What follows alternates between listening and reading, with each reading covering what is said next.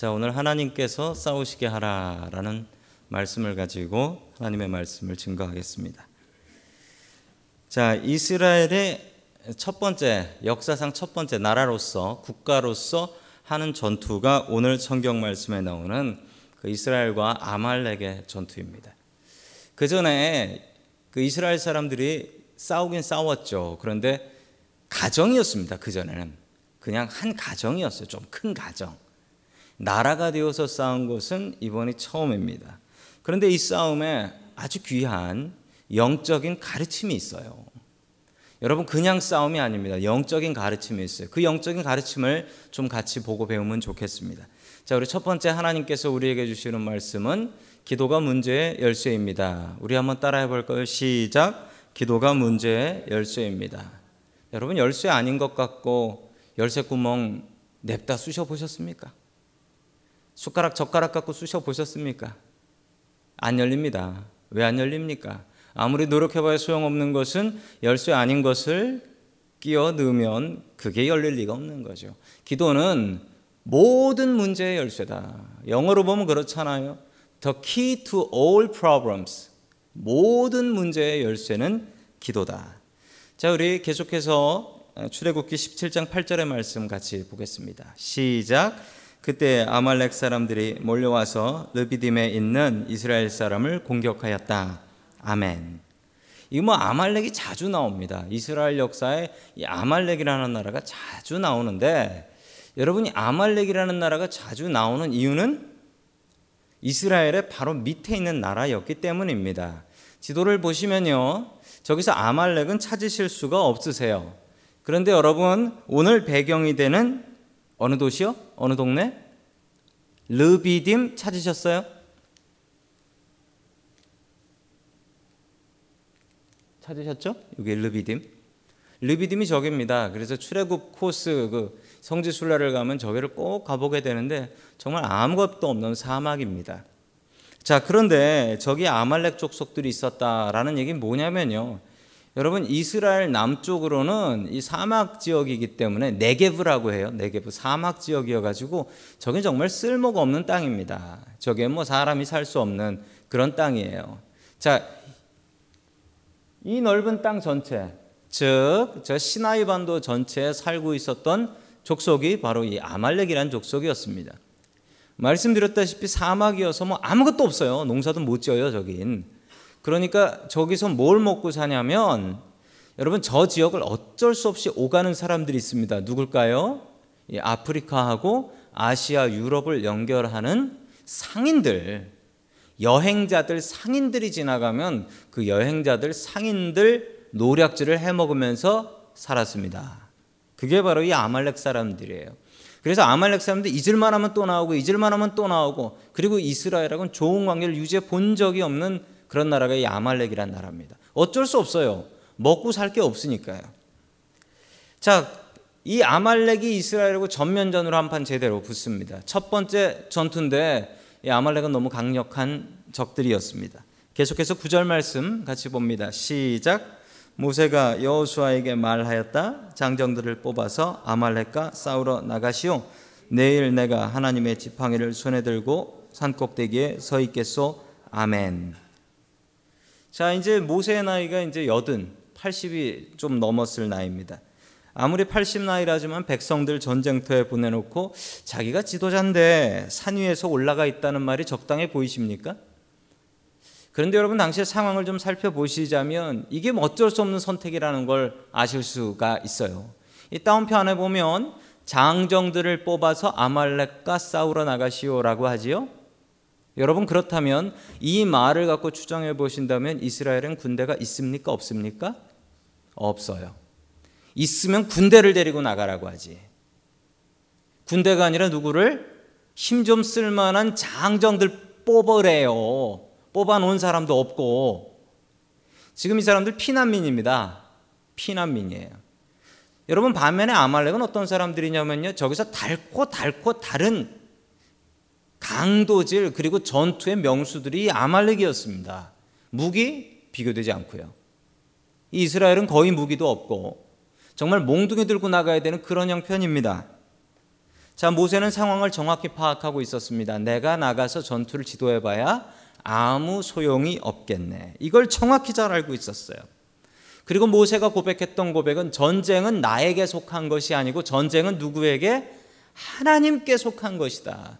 그러니 나는 너희들을 지도하지 않겠다. 너희들은 나가서 싸우고 나는 하나님께서 우리를 위해 싸우시게 하겠다. 어차피 될 만한 싸움이 아니었으니까요.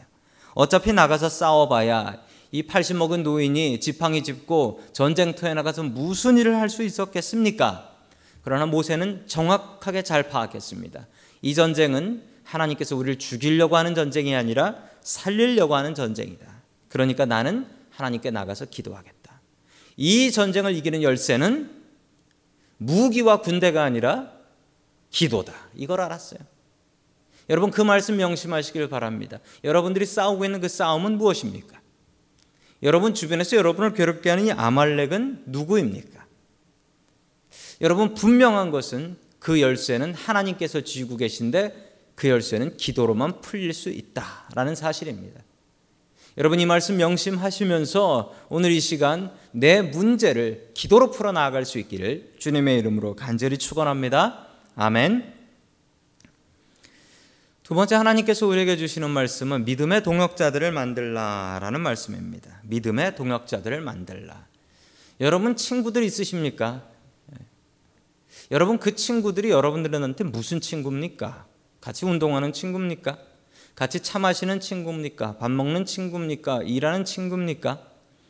여러분 그런 친구가 있으면 여러분의 인생은 훨씬 더 윤택할 것입니다.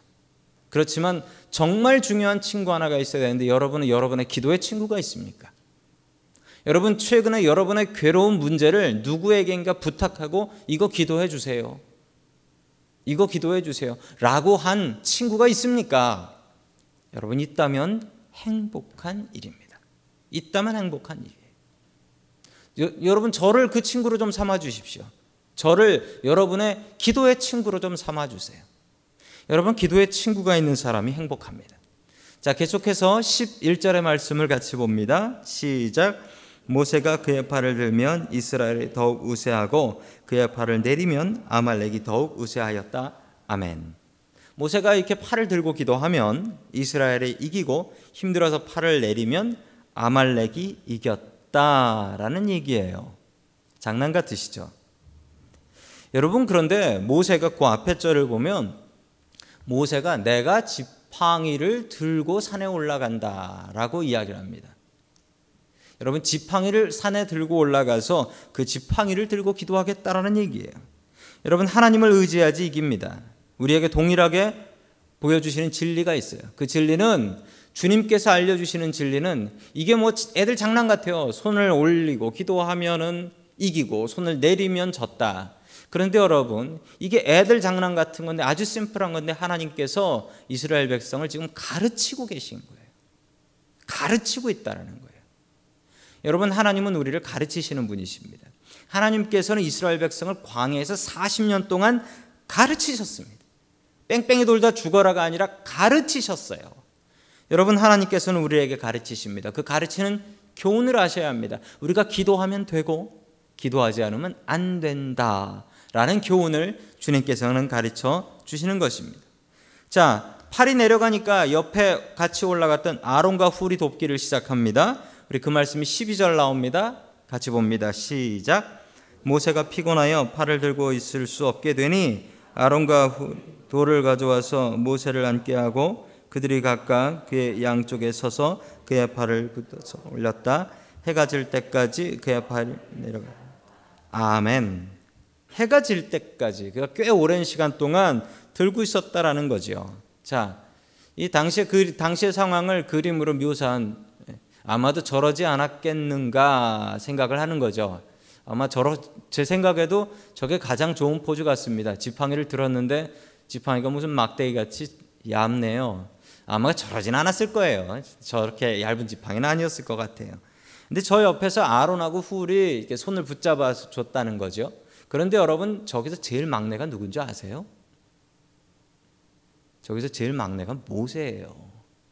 왜냐면 아론은 세 살 위 형님이잖아요. 그러니까 형님, 자, 그러면 이 훌이라는 사람이 나오는데 이 훌이라는 사람은 누구냐면 정확히 잘 몰라요. 그런데 훌이라는 사람을 누구로 보고 있냐면 그 모세의 누님인 미리암이 있습니다. 근데 모세하고 나이 차이가 많이 나요. 모세 태어났을 때 물에 떠내려 보냈을 때 미리암이 냅다 쫓아가 가지고 우리 엄마를 유모로 쓰세요. 이랬던 애거든요. 그러니까 나이 차이가 꽤 난단 말이에요. 자, 그 미리암의 남편인 것으로 보고 있습니다. 여러분 그런데 미리암 아시죠? 미리암이 얼마나 권세 있었던 사람인지. 여러분, 이 미리암이란 사람은 얼마나 권세가 있었는지 모세한테 모세를 지적하고 너 틀렸어라고 할 수 있는 유일한 사람이 미리암이었습니다. 그럼 미리암의 남편이었으면 어땠을까요? 아마 역시 그런 위치였을 것이다라고 봅니다.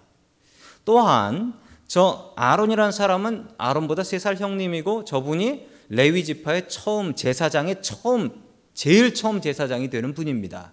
저 아론이죠. 대단한 사람들입니다. 그런데 제일 막내인 모세의 손을 붙잡아 줄 만한 그런 짬밥이라고 할까요? 그건 아니잖아요.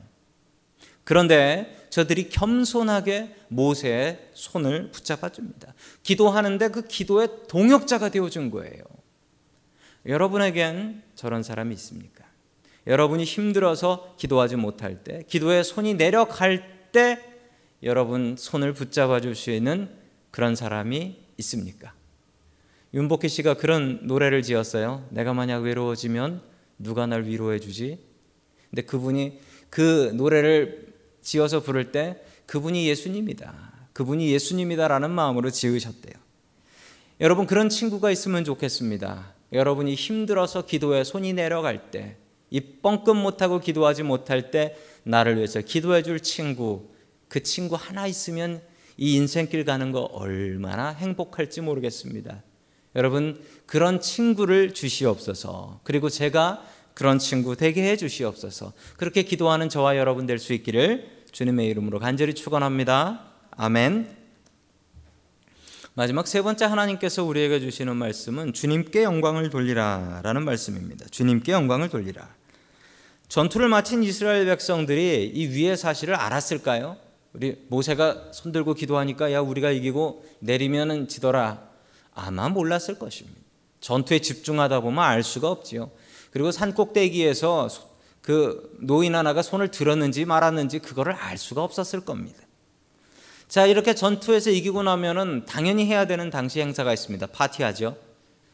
죽을 운명에서 살아왔으니까 술 마시고 파티하고 노는 거죠. 그리고 전쟁에서 얻은 전리품이 있습니다. 얻어낸 전리품 그거를 나누는 일을 합니다. 전쟁 나간 사람들이 그 일을 하면서 파티하고 흥청망청 보내는 게 그날의 행사인데 주님께서는 완전히 다른 명령을 내리십니다. 하나님께서 모세에게 이 일을 기록하라라고 합니다. 내가 너한테 이렇게 한 일을 기록해서 너만 하는 것이 아니라 너의 백성들도 알아서 기도하면 되고 기도 안 하면 안 된다라는 것을 백성들이 알게 해라.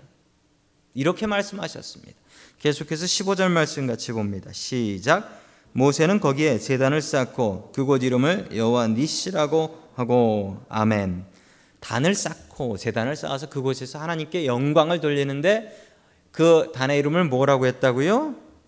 여호와 니시. 니시가 무슨 뜻이냐면 여호와는 나의 깃발이라는 뜻이에요. 깃발. 깃발. 깃발을 휘날린다고 하잖아요. 깃발을 휘날린다. 예, 영어에도 그런 비슷한 표현이 있어요. 깃발을 휘날린다라고 하면 잘난 척 자랑한다라는 얘기입니다. 너희들 깃발 휘날리지 말고 여호와의 깃발을 휘날려라. 여호와의 깃발을 휘날려라. 여러분 그렇게 깃발 주님의 깃발 휘날린 사람 있습니다. 이 콘스탄틴이라는 기독교를 처음으로 공인하신 로마 황제신데 그 로마 황제는 꿈에서 십자가 깃발을 보고 자기 로마 제국의 깃발 다 내리고 십자가 깃발 들고 나가서 안 될 전쟁에서 싸워서 이겼습니다. 여호와니시. 그리고서 기독교를 로마의 공식 종교로 선포해 버려요. 박해를 끝내 버립니다. 여러분 분명한 것은 공을 군인들에게 돌릴 것이 아닙니다. 하나님께서 싸우셨으니 우리가 하나님께 영광 돌려야겠습니다. 여러분 내가 영광 받으려고 하지 말고 하나님께 영광 돌릴 수 있는 저와 여러분 될 수 있기를 주님의 이름으로 간절히 축원합니다.